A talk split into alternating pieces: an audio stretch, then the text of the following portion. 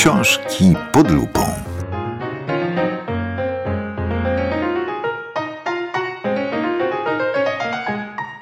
O opowieści Marty Knopik rozmawiają Katarzyna Staszczyk i Anna Wysocka.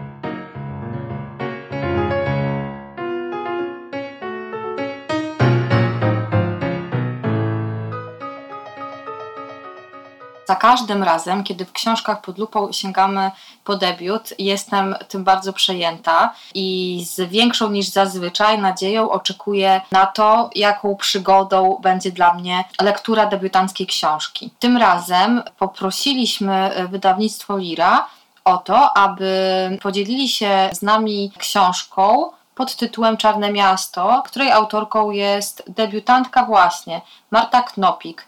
Czarne Miasto to historia miasta, miasteczka na Śląsku. Jest ciemne i mroczne, bo smutne. Zasnute dymem z kopalni, przepełnione smutkiem ludzi, którzy chodzą po chodnikach, ale też pod ziemią. Interesująca jest historia dziejów tego miasta, które są zmitologizowane, ale z których przebrzmiewa prawdziwa historia wielu polskich miast, kamienicach, które zostały pozostawione przez poprzednich mieszkańców. Zaczynają mieszkać ci nowi, którzy dostają elementy wystroju mieszkania razem z portretami poprzednich mieszkańców oraz ich przodków i którzy w jakiś sposób wtapiają się tożsamościowo w to, w czym zamieszkali.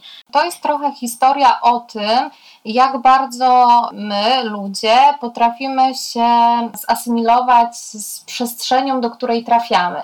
Ale oprócz historii miasta mamy tutaj historię pewnej rodziny i znowu to jest dla mnie najjaśniejszy punkt tej książki, czyli mm, rodzina, małżeństwo i dwie córki. I te dwie córki prowadzą nas właśnie między czarnym miastem, białym miastem, gdzieś tam pojawia się również kamienne miasto. Ta historia ma być opowieścią z gatunku tych niesamowitych. Wszystko to jest zabarwione mitologiami, bajdami, klechdami. Trochę jednak było tego za dużo. Dom i Czarne Miasto ma cały system podziemnych labiryntów i korytarzy, i my, czytelnicy, wchodzimy w ten labirynt narracyjny. I czasami w tych korytarzach możemy się zagubić. Ja do końca nie wiem, o czym i dla kogo jest ta książka, bo sięgając po nią, byłam przekonana, że faktycznie sięgam po historię rodziny ze Śląska, e, że będziemy mieć tutaj pewne opowieści o relacjach, anegdotach, o tym, jak e, miasto buduje te relacje z mieszkańcami. I faktycznie coś tam takiego się pojawia, ale jest to bardzo dyskretne i, i tylko zarysowane. Mamy tu, tak jak zauważyłaś, dużo magii, dużo pomieszczenia mieszania światów, jawy, snu. No. Ale mamy też e, tutaj bardzo dużo banałów i autorka idzie bardzo stereotypowo.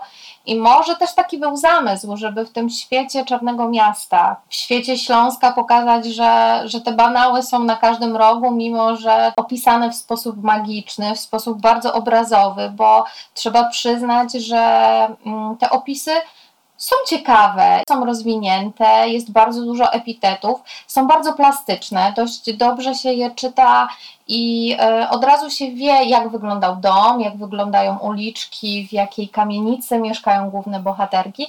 Tylko tak jak zauważyłaś, jest ich trochę za dużo. Do końca nie wiemy, do czego zmierzamy.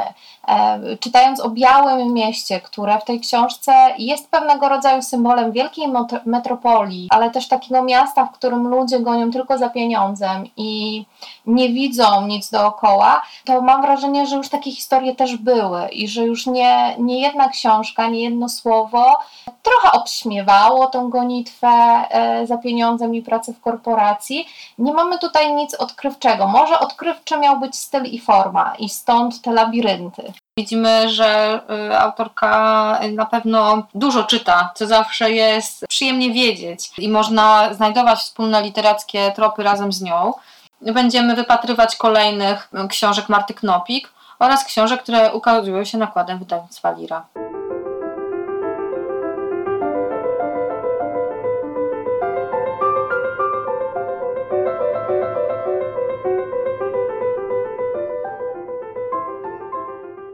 Marta Knopik. Czarne miasto. Ostatnie dni października to czas, w którym powietrze w czarnym mieście zaczyna gęstnieć i tracić przejrzystość. Przez smugi dymu przebija jeszcze złoty blask słońca.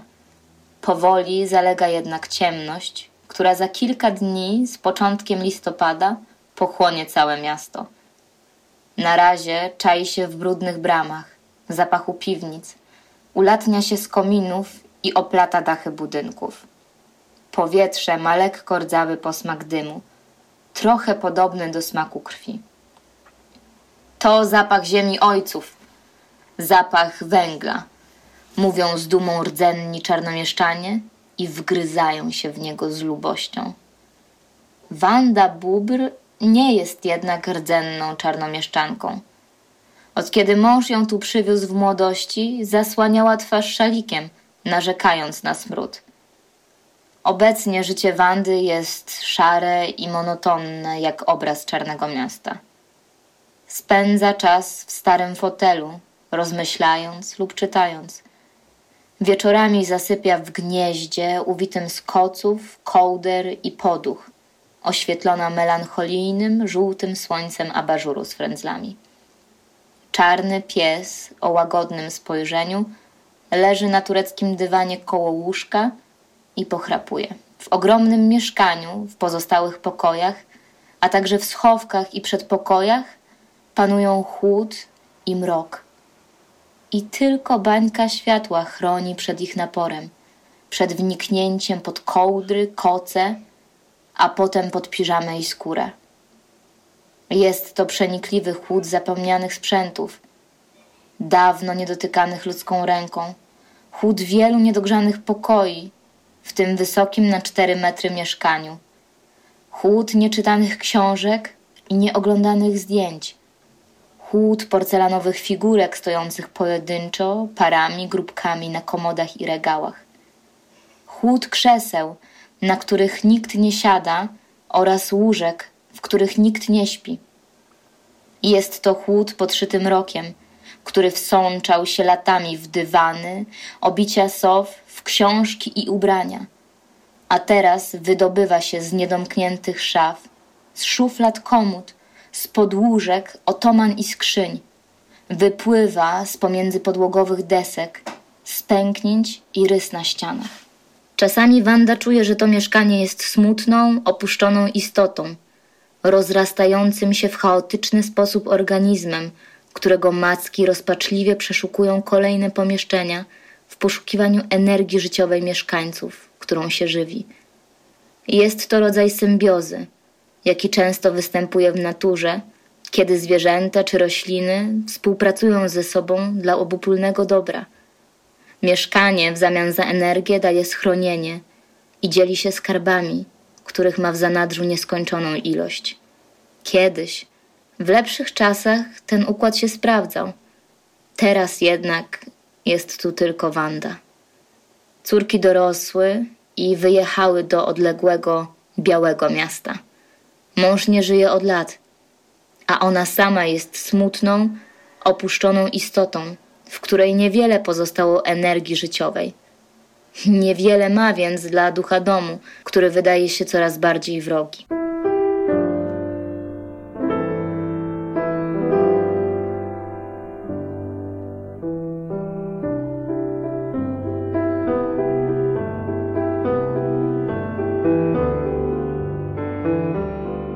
Było to kolejne wydanie książek pod lupą, które przygotowały Katarzyna Staszczyk i Anna Wysocka. Realizacja Paweł Pękalski. Fragment książki czytała Karolina Marcisz. Opieka redakcyjna Marek Ławrynowicz. W audycji wykorzystano muzykę Erika Satie. Adres redakcji Dickensa 15, mieszkania 96, 02 382 Warszawa. Strona internetowa książki pod lupą.pl, adres e-mail redakcja małpa książki pod lupą.pl. Audycja powstała pod patronatem Ośrodka Kultury Ochoty w Warszawie. Strona internetowa www.oko.com.pl Do usłyszenia.